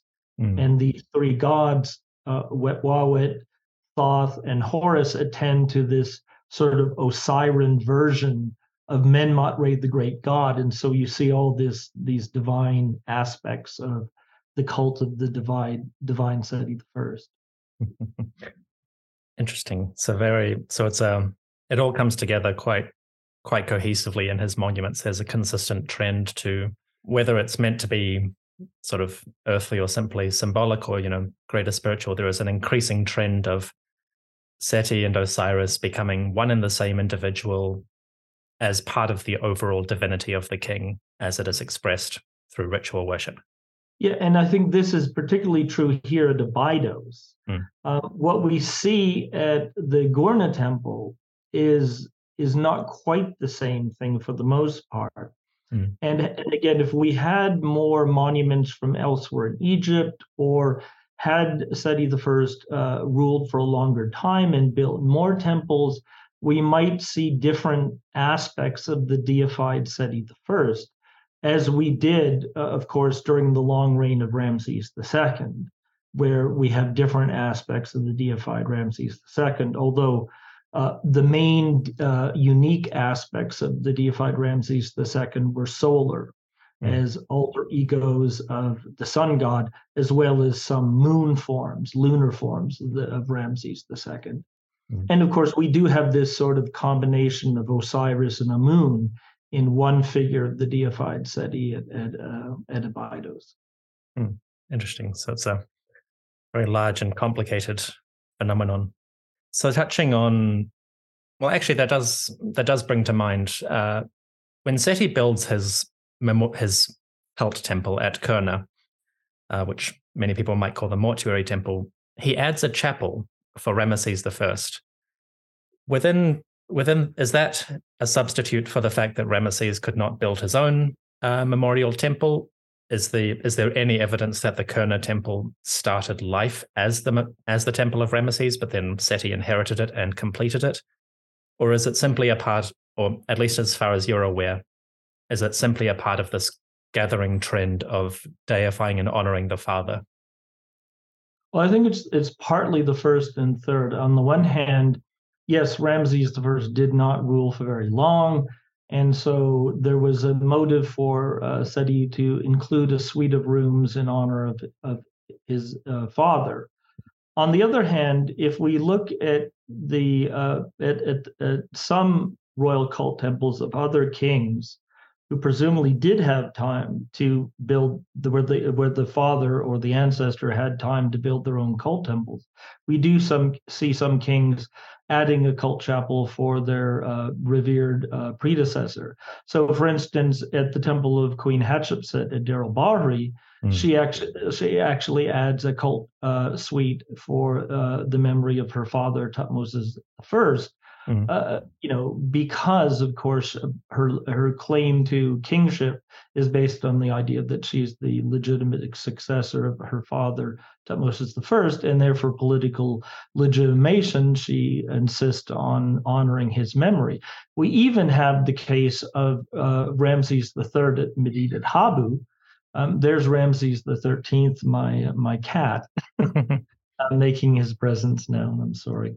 Hello. Uh, but uh, at, at, at Medinet Habu, um, Ramses III dedicates a chapel to the the cult of his great ancestor and and paragon Ramses II, hmm. uh, who of course still had the Ramesseum, etc. but uh, again, for this kind of ideological desire to uh, to pay homage to a great ancestor. So there were there were multiple reasons for why Ramses uh, the the first had this suite of rooms at um, mm. at Gourna. Interesting. So from the from the um, son of Ramesses the First, we should now very briefly, as we wrap up, touch on the grandson of Ramesses the First. In the later years of Seti the First, uh, in your book, you touch on the the rise of Crown Prince Ramesses. Uh, you touch on the rise of Crown Prince Ramesses, who starts to become a more prominent figure around approximately year 10 of Seti I. What is what is the evidence briefly for Ramesses, Prince Ramesses' rise in the administration or the public image of his father's regime? What do we know about that process? Well, we have a handful of images, mostly uh, imagery from the Temple of Seti at Abydos, as well as these uh, images from uh, Seti's uh, Karnak War Monument and uh, a couple of private monuments that show Ramses as crown prince attending his father in cultic and uh, at Karnak uh, in military inscriptions. Uh, they mark him out as crown prince. They showed that he participated in military and cultic activities. Mm-hmm. And then we had these uh, inscriptions during uh, Ramses' own reign, in which he gives these these sort of retrospective accounts or sort of little autobiographies of how Seti prepared him uh, to be a king uh, and uh, sort of gave him on the job training as a future pharaoh. Uh, one of them is a dedicatory inscription that he added on the porch of Seti's temple at Abydos that tells uh, how uh, Seti had uh, uh, gave him responsibility for building projects and and uh, administrative projects. How he had supplied him with a he actually calls a female household and selected uh, wives for him and how he began to produce children, etc. There's another inscription from a, when he's uh, setting up a well for a gold mining operation in Nubia, and the courtiers sing his praises and say that every everything, uh, every every kind of uh, administrative business and uh, project was under his supervision. That he was a commander the army even at the tender age of 10 years old. Mm-hmm. And, and so it, it makes clear that Ramses had this kind of on the job training um, from his youth, although one can suspect there may have been certain amounts of exaggeration. Was he really a general of the army at the age of 10? Possibly, although one suspects there was a certain amount of symbolism there. But mm-hmm. on the other hand, it does seem clear that Ramses did received extensive training and was introduced to the uh, elite as their future monarch, and said he took pains to make sure that not only was his son prepared, but that the elite of Egypt was prepared to accept him as their future pharaoh. And there is uh, was a remarkable inscription that was discovered at uh, near Aswan on the island, a uh, small island near Elephantine, that records uh, how um, Ramses held uh, a title, uh, the great overseer of the army for the monuments of, of the king, that goes hand in hand with a building inscription of Seti himself that tells us uh, how Seti had commissioned giant obelisks and statues mm-hmm. in the ninth year of his reign, which is just mm-hmm. about a year or so before his death. Mm. Uh, and that inscription of Seti also tells us that when Seti commissioned these large obelisks and statues, that, quote, the king's eldest son was ahead of the officials doing what was beneficial for his majesty. And of mm. course, that unnamed king's son was none other than Ramses. Mm. So again, it's clear that Ramses was being promoted as the heir apparent and that mm-hmm. he was well prepared to take over. In fact, one wonders if there was ever another crown prince who was so well prepared to take his father's. that is a very thorough summary. Thank you. Yes. Okay. So that brings me to the end of all, of my questions, but we can now touch on the foreign wars. Um, yeah. So just to clarify, you're you're currently working on a study of Seti's wars. Is that correct? Oh well, eventually I want to write a book on right. Seti that mm-hmm. would include. In fact, I had actually written a, an extensive section. My my my chapter on SETI mm. was uh, was actually originally more than twice as long as what actually made it into the book, mm. and my editor imposed. Uh, draconian cuts because they were worried that I didn't get around to actually getting there. And mm-hmm. I will say this: I'm actually writing a chapter um, for a book that Tony Spalinger is putting together on uh, on warfare in ancient Egypt. So I'm hoping to uh, to recycle a lot of what I'd written about uh, the Seti Wars for this mm-hmm. Uh, this chapter, and it, and part of it is a, a focus on the ideological aspects of mm-hmm. the Seti War Monument and Seti's wars. Mm-hmm. And what interests me, both in terms of the war monument itself and particularly for Seti's first campaign, is that, and this is a major theme of this Ramses book, is that the Egyptian ideological worldview uh, just permeates all of the sources. The, these monumental inscriptions and these beautiful art, uh, you know, these uh, these uh, stunning war reliefs are suffused with an ideological perspective um, we can say that it distorts the facts, that it, you know, that it can deceive us. I don't think they're trying to pull the wool over our eyes. I don't mm think Ramses or Seti are trying to lie to us. mm But on the other hand, they weren't trying to record history or tell us mm the facts. These this imagery served an ideological purpose to glorify mm-hmm. the king, to convey the essence of the Egyptian ideology that the king was the champion of Maat, of, of universal order that foreign foreign peoples were the the embodiment of chaos that had to be defeated and suppressed, and that was much more uh, important than the mundane details of historical reality. Mm-hmm. Uh, and so, when you look at the imagery, we, we you know that shows the king as a superhuman figure and doing some rather you know there, there's this one scene of Seti in his chariot and he's standing there. Of course, he's a giant figure, you know, with these tiny little enemies. You don't take that seriously. He's the only Egyptian. There's no other uh, members of the Egyptian forces uh, alongside him, single-handedly defeating these sort of mini, mini, mini, uh, tiny little enemies.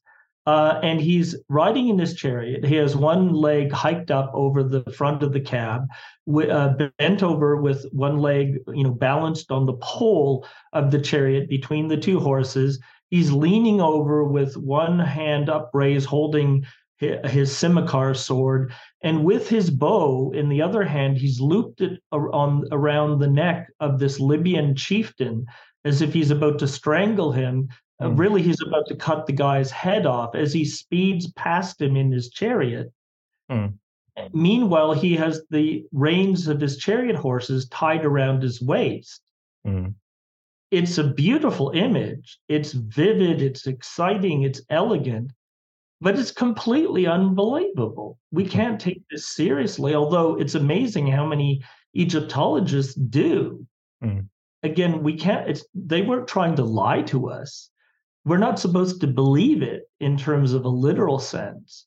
It's all about ideology, and if you take it from that perspective, it's wonderful. Mm. But don't believe it in a literal sense.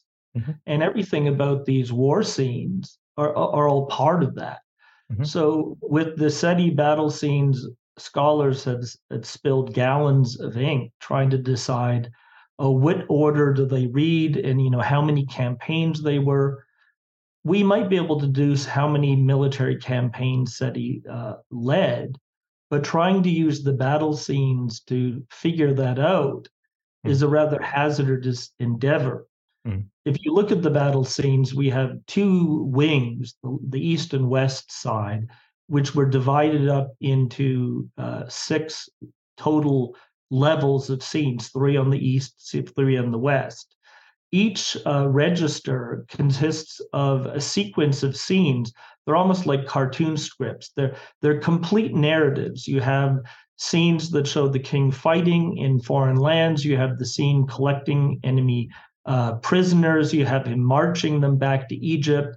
And finally, closest to the central doorway, you have him presenting enemy prisoners and the spoils of war to the gods at Karnak. If you took them totally literally, you would actually conclude that there were six separate campaigns. Two of those on the east side almost certainly refer to the campaigns of his first regnal year. Mm. Yet, if you take those two, which refer to the first campaign in Canaan and Lebanon and Sinai, you would have to say that those were two separate campaigns. Mm. But they're not. But it just shows you that a literal interpretation of this art is really tricky. Mm. Mm. But again, it's it's not a historical document. We're using it to try to deduce historical facts, mm-hmm. and it does have historical information to tell us. Mm. But that's not its purpose. That's not why SETI made it. Mm. So we have to be really cautious in using it. And we have, and it's, and this ideology is not just a bunch of mumbo jumbo that we have to sort of get past so we can figure out what the real historical information. Mm. The ideology, the worldview, the iconography, and the rhetoric of the inscriptions is actually worth studying in its own. Mm. It's it's really interesting, actually. It's mm-hmm. actually quite wonderful. Mm-hmm. But too often historians just think, oh, that's just the usual nonsense that we have to get mm-hmm. past so we mm-hmm. can figure out what really happened. Mm. So are you so you're interested in the in the ideology as its own phenomenon essentially as part and parcel of why they're making these particular images. Yes, I mean don't get me wrong, I still want to know what really happened and why it happened. Sure. But from my view, the ideology is worthwhile studying for uh, its own sake, partly because it, it helps us understand the Egyptian mindset. Mm. But even as a historian who ultimately does want to know what happened and why it happened, sometimes the ideology can actually help us understand why things happened.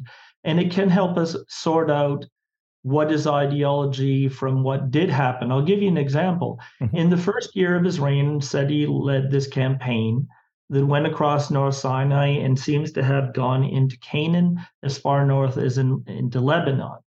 And the battle scenes on the east side that are preserved show a number of episodes that that that are battles against the Shasu and one against a city called Yenaman. There's a couple of stelae from a place called Bethshan in what's now Israel that refer to attacks on uh, a number of small cities, uh, Bethshan, Yenuam, and um, Hamath, that the king's armies defeated in the space of a day, according to Seti. Mm. Uh, there, there's there's there's only a couple of scenes of actual fighting, but there's a couple of other scenes that show the peaceful submission of the Canaanite and Lebanese uh, chiefs who bow down in homage. The, the chiefs of Lebanon even cut down cedar wood trees, their most valuable commodity, and offered up to Seti for free. And even the chiefs themselves cut it down, who've never done a day's work themselves, are forced to humiliate themselves and cut down these trees to give it away to Seti. Mm. Um, well, where's the fighting? There's not a lot of fighting in this first year campaign, according to the battle scenes. Mm. What do we do to explain this? Well, I suspect that much of Seti's first year campaign was not so much uh, essentially a series of military conquests. And earlier Egyptologists believed that after the Amarna period, that the the empire had supposedly been lost because mm-hmm. Akhenaten was asleep at the switch or he was focused on religion, and the empire went down the tubes, and that Seti had reconquered it. Mm-hmm. We now know that's not really what was going on. Mm-hmm. Um, but so the, there wasn't a lot to reconquer. Seti, in the first year of his reign, who wanted to demonstrate his military credentials and who was itching for a fight, mm. he went on campaign. The word for campaign, wediyat in Egyptian, actually means marching around. and so, what I like to call what Seti was up to was chariot diplomacy. Mm. Now, he was looking for a fight, whoever was foolish enough to give it to him. Mm. He beat up on the Shasu Bedouin who occupied Sinai in what was probably something along the lines of a series of drive-by shootings. And, you know, um, he fought these guys in uh, central Canaan who had been squabbling amongst themselves, and he basically just went in and cracked heads. Mm. But other places, the local vassals were wise enough not to tangle with him, and therefore they just uh, paid homage to him, and he submit he he received their submission.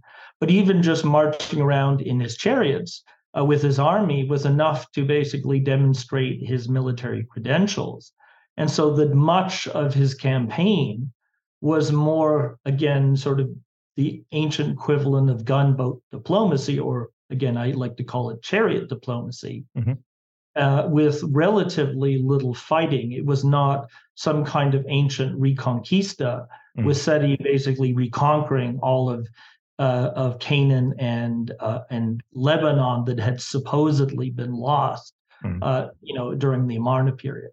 Mm. Certainly, I mean, we now have increasing evidence of warfare under the later reign of Akhenaten and Tutankhamun, and then you know, Horemheb is able to go as far north as Carchemish. He's not doing that if the entire country is hostile to him. You need a safe yeah. space to launch that kind of attack. Well, yeah, and and there's no question that the Egyptians had lost uh, mm. their hold on the northernmost provinces in in, in Amurru and Kadesh mm. to the Hittites. Uh, and there are even some Hittitologists nowadays that are saying that the Egyptians really never had uh, control over Amurru and Kadesh. Mm-hmm. Uh, but in terms of Canaan and even Lebanon, those really never had slipped from their grasp. Mm-hmm. Um, and especially Canaan, there was no question that those were uh, safely under the pharaoh's thumb all mm-hmm. throughout the late 18th dynasty. So there was nothing for Seti to reconquer there. Now, it is interesting that, like his predecessors in the late 18th dynasty, Seti was hell bent on taking or retaking Amurru and Kadesh. Unlike most of his uh, predecessors, and unlike Ramses uh, II, Seti uh, gained some temporary uh, uh, victories. And in fact, he did take Kadesh. And although his battle scene from Karnak that shows the conquest of Kadesh is a typical battle scene, you could say, well, he was making it up. Mm. But we did find uh, at the site of Kadesh a, a battered victory stela of Seti I, which suggests that he did manage to take the citadel. Mm. And, and so it seems fairly safe to conclude that Seti had conquered the place, although in the end, uh, he couldn't hold on to it. Mm-hmm. And so within a sh- fairly short period of time, whether it was months or, or, or a few years, uh, it reverted to the Hittite control. And therefore, Ramses, a few years later, in the fifth year of his reign, had to march back once again mm-hmm. and make one last, ultimately unsuccessful bid to once again try to wrest uh, Kadesh from um, the Hittite control. Mm.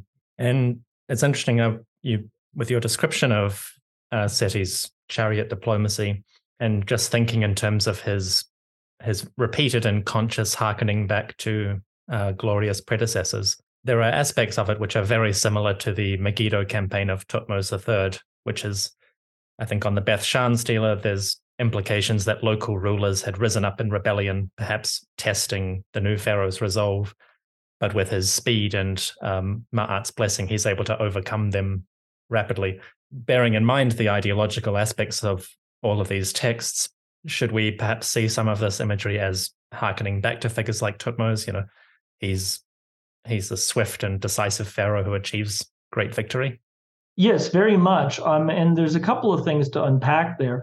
On the one hand, um, Seti's, you know, what I call chariot diplomacy of, of his campaign of of of, um, of year one, which may also be echoed in Ramses' first year uh, first campaign of victory, which actually happens in his fourth year, uh, which is the right before his his Kadesh campaign, and perhaps also Merenptah's Canaanite campaign recorded at Karnak, uh, may be cases of these sort of military tours.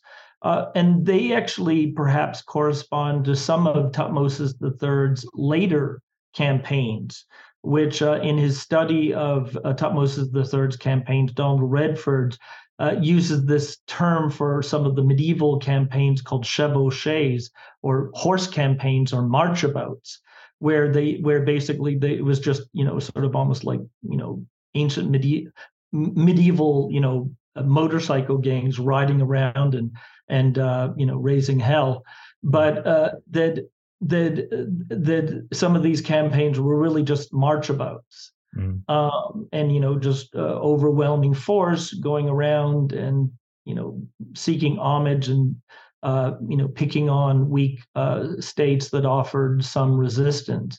Now the other thing is interesting this idea of rebellion because we hear about it so often. And uh, it, one of the things you see here and regardless of whether you we you or I would would say that some of these uh, these enemies were truly rebelling against Egyptian interests. Mm. From an ideological standpoint, any real or perceived opposition to Egypt's uh, interests, or even when the Egyptians simply were looking for a fight, they would always cast opposition to Pharaoh's rule as as as a rebellion. Mm. and even independent states who were clearly outside of the pharaoh's power such as the hittites or mitanni in the 18th dynasty would be cast as rebels. And this was an ideological conceit. In fact uh, the Italian scholar Mario Liverani, who has studied all of the ancient Near Eastern civilizations, sees the same theme among the Hittites, the Babylonians, the Assyrians, Mitanni, that opposition to the king, whether whoever the king is, who theoretically is the ruler of the entire world, is automatically rebellion. So if the pharaoh is theoretically the ruler of the entire world, any kingdom, no matter how great or small, that opposes him, they are automatically a rebel. And so we always hear the Hittite king is a rebel Mitanni king is a rebel, as well as some petty king who's a who clearly is a vassal is also a rebel. Interesting. It's one of those examples where history does not seem to change that much in terms of how states interact when they are interested in a fight. But it's also an example of how understanding the ideology mm. also helps us to parse what how we should understand these documents in terms of history. Mm-hmm. Because I also think that with getting back to Seti's first campaign, when he gets out there on his first campaign, he has to fulfill his ideological role mm. of suppressing uh, chaos, of chastising rebellion, and fulfilling his his military, you know, you know, getting his military credentials. And he's itching for a fight. Mm. He's looking for trouble looking for somebody to beat up for all those things he's this is about an ideological exercise mm. and so the whole motive for the first campaign is to fulfill his ideological role and that's mm. driving him as it were to war and even mm. ginning up war when it isn't otherwise necessary mm. And uh, I suppose that's best encapsulated in the start of the year one campaign text where Seti supposedly receives news of the rebellion, and it takes a few lines to describe how excited and overjoyed he is at the prospect of bloodshed and going forth. Well, at first he's he's outraged that how hmm. dare they rebel against the you know the, my majesty you know and then he's then he has this bloodlust you know and then he's basically I'm just going to like destroy them.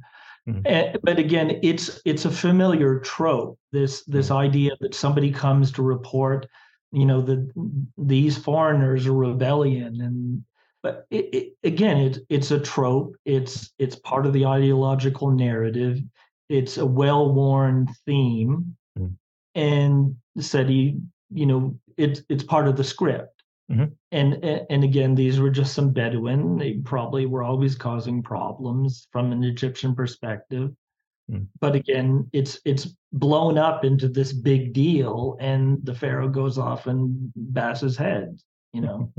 Very good. So, putting that into the wider context of what you've said about Seti and sort of wrapping this all up together into a, a cohesive whole, if that's possible, it seems very much like from the from the grander historiographical perspective, Seti takes the classic features of his predecessors, especially the more notable great rulers who he sometimes consciously models himself on. He takes those traditional traditional features adds his own layer of sometimes novel or unique imagery and interpretation, but essentially brings it into a cohesive whole where he becomes, if you will, the ultimate pharaoh that has ever existed and ever will exist. Would that be a fair summation of what of what Seti, by the end of his reign, is trying to present himself as? Yes, of course, up until Ramses II. but yes, I think so. And, and I would say too that um, you know often he's seen as one of the greatest pharaohs. Obviously, again, uh, and, and, of course, looking back, uh, that uh, I say about Ramses II that he was a hard act to proceed. So Seti is, is is is is obviously dwelling in the shadow that's cast backwards by his son. Mm. Um, but um, to the extent that Seti is one of the greatest pharaohs, so we shouldn't view Seti as having reconquered the empire that Akhenaten supposedly had lost. It's not because he was restoring the temples that had been uh, completely destroyed and neglected since the death of Akhenaten.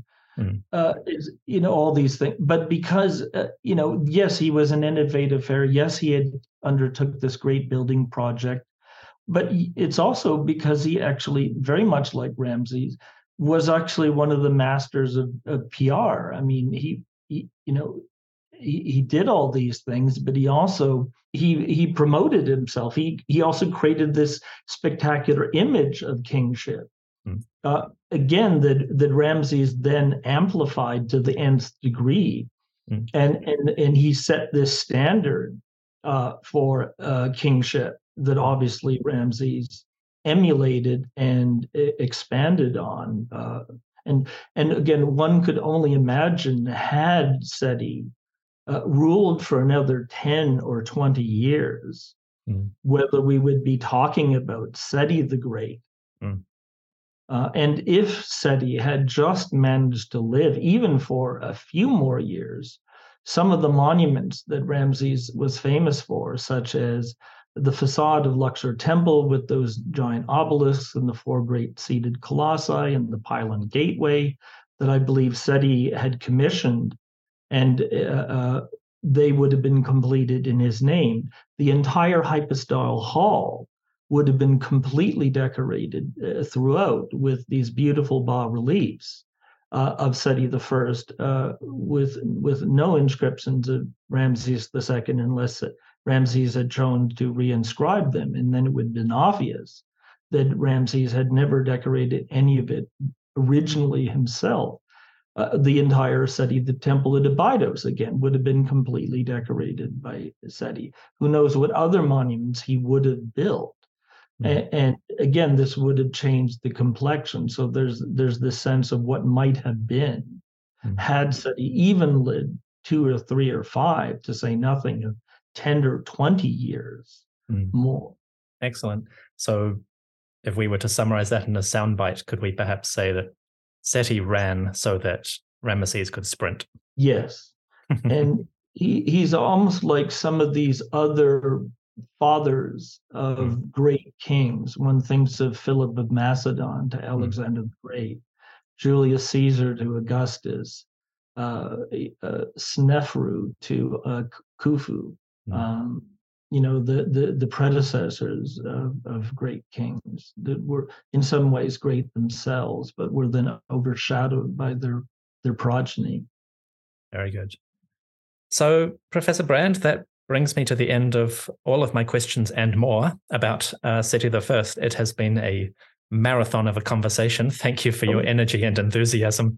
I hope I have not uh, taken too much time from you. Oh no, not at all. I hope you've enjoyed discussing this king, even though we are currently building to Ramesses II, the ultimate pharaoh, if you will. Thank you very much. I really enjoyed it. And we will see you very soon to discuss uh, Ramesses II and to speak more about your book. So I guess all I can say is thank you very much for your time. And I hope the next uh, few weeks until I speak to you again are good weather and good blessings upon you. Looking forward to talking to you again soon. Thank you very much. I'll speak soon.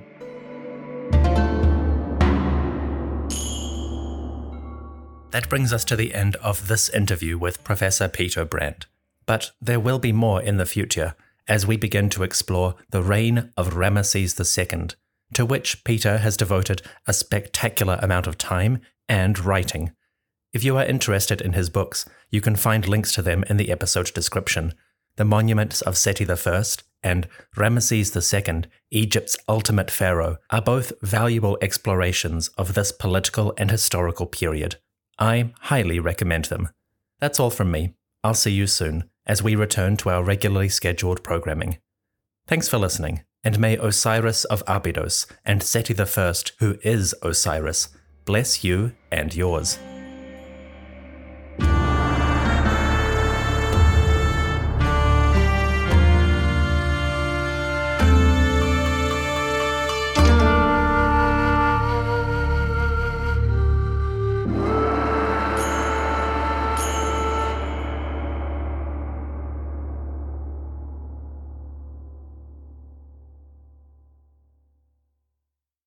Hello, dear listener, and welcome to Conflicted, a podcast that tells stories of the Islamic past and present to help you make sense of the world today. Hosted by me, Thomas Small, author and filmmaker, and my good friend Aimen Dean, an ex Al Qaeda jihadi turned MI6 spy. Conflicted is prepping its fifth season, which is coming to you very soon. And in the meantime, you can sign up to our Conflicted community. Subscribe to Conflicted wherever you get your podcasts.